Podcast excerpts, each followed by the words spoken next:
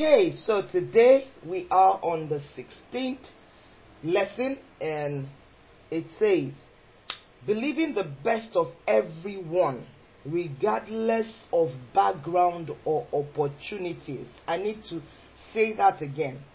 Believing the best of everyone, regardless of background or opportunity. It's amazing what the world has become. That life is about benefits. Life is about what can I get from it. Life friendships have become how does it make me my life better? It's about the give me, give me, give me syndrome mentality mindset. We associate with people based on status, based on popularity, based on their celebrity status. That is how we found ourselves. We want, we, we do a lot of name dropping, you know, so that people can know that you're highly connected. I've said it before. I remember watching the short movie stroke documentary of um, uh, this movie about this uh, Anna. I, I can't remember the title again now, and I just watched it recently.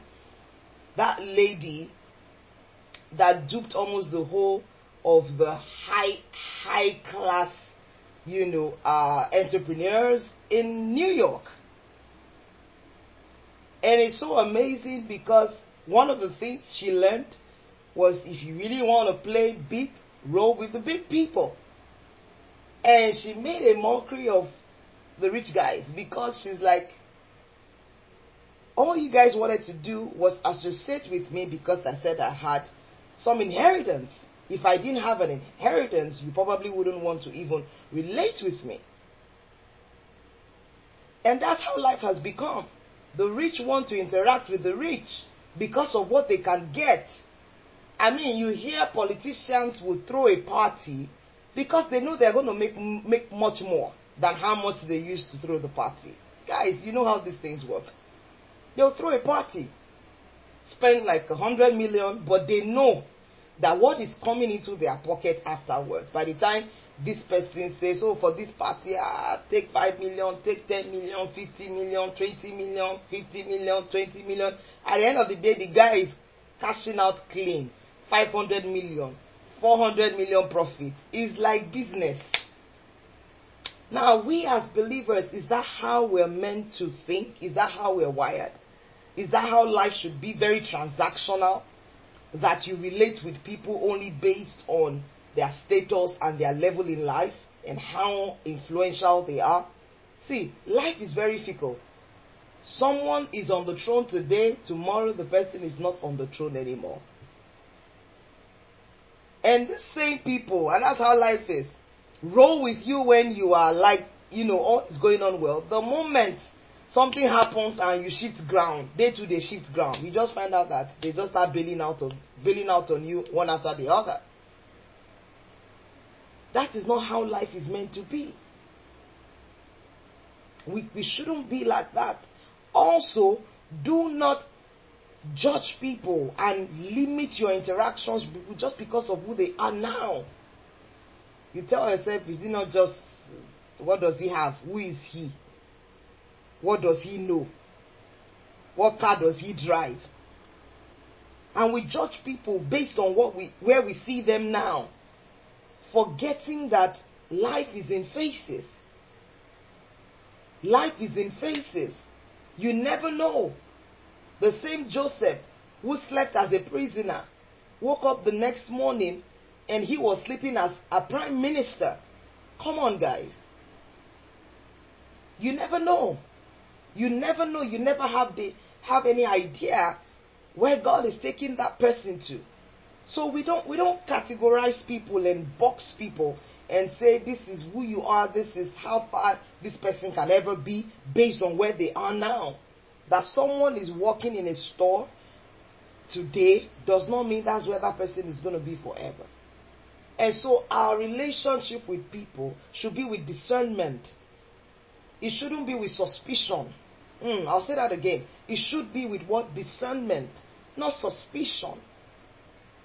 You don't begin to interact with people simply because, oh, you've heard that their father manages one company and you feel like if I grow close with this person, I'll be able to get a contract or get a job opportunity. No, that's not how life should be.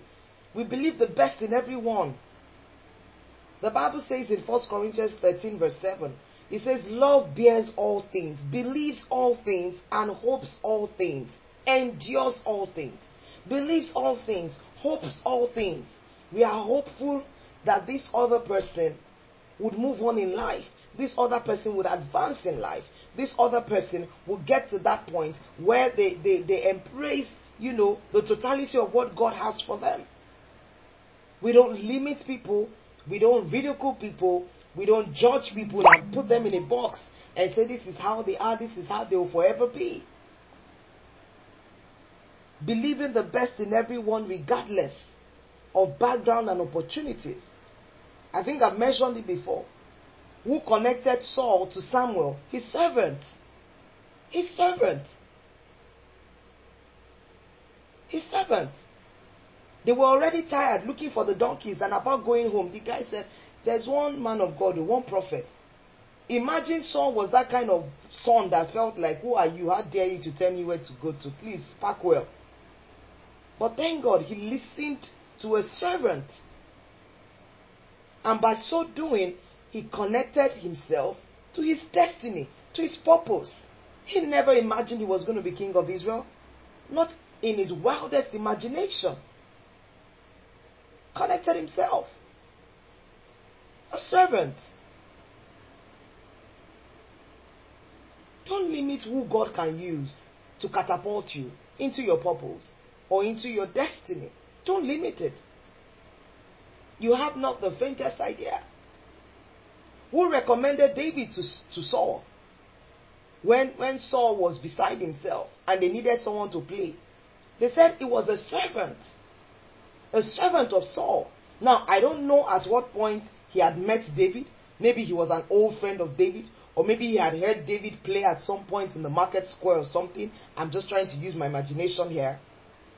But whatever the case may be, this guy vouched for, for David, put his life on the line. He was just a servant. He said, I know a man, David, son of, son of Jesse. He can play so well. He's skillful in playing. He's a man of war. He's prudent in speech. He's handsome. And God is with him. I mean, see the way he just delivered David to Saul. And who was he? It wasn't even it wasn't even Jonathan. It was a servant that recommended David. You really never know. Do not limit what God can do through people. When God, when Jesus was going to turn water into wine, it was the servants he asked to fill the pot with water. Imagine those ones did not fill that pot with water. And as ridiculous as the instruction was, they went ahead and they did it. And then everybody had surplus wine to the extent that the the the uh, chairman of the ceremony was like, "Wow, why did you keep the best for the last?" You never know who God wants to use to elevate you, to surprise you, to bring you into purpose. The scripture is loaded with so many examples like this. So many examples. When Esther needed people to pray, who did she call? Her, her, her servants, the people who served her. Her maid servants said, Let's pray together. Let's fast and pray. Pray with me.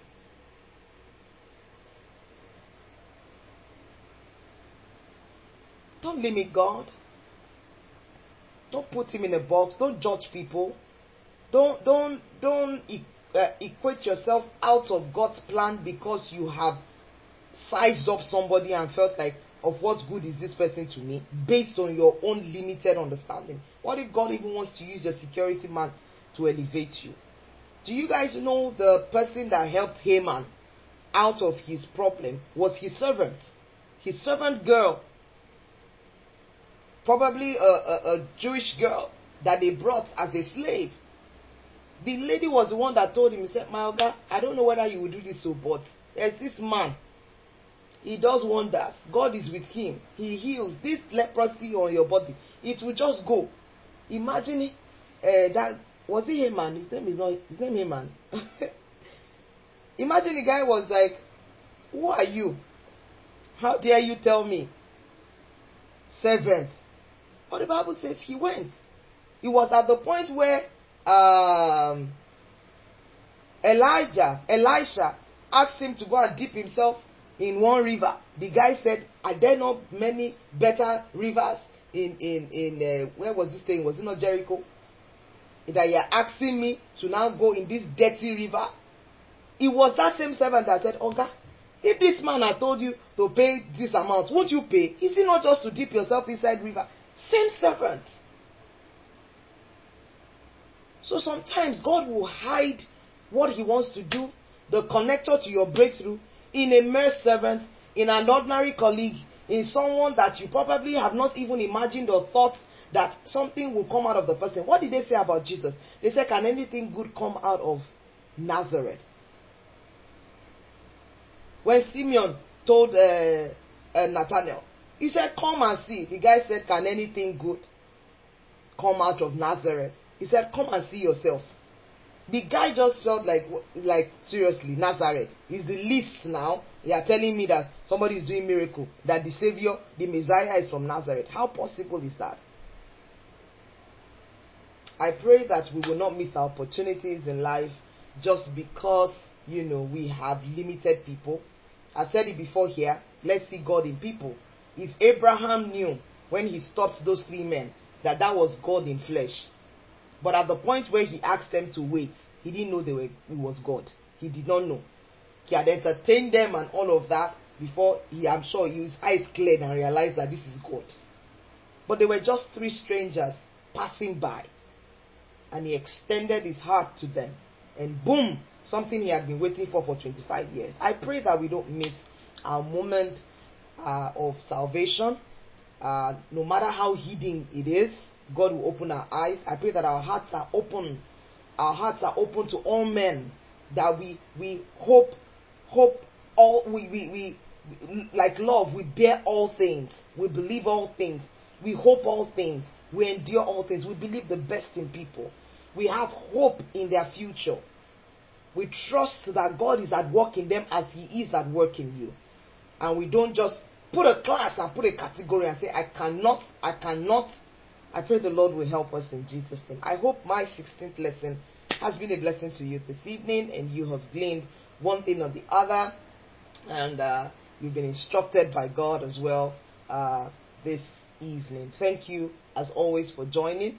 I love and appreciate every one of us, and I look forward to seeing us uh, tomorrow, 10 p.m. We continue, and I'll share with you my 17th uh, life lesson. Thank you so much for joining. Have a beautiful night rest. I'll see you tomorrow. God bless you.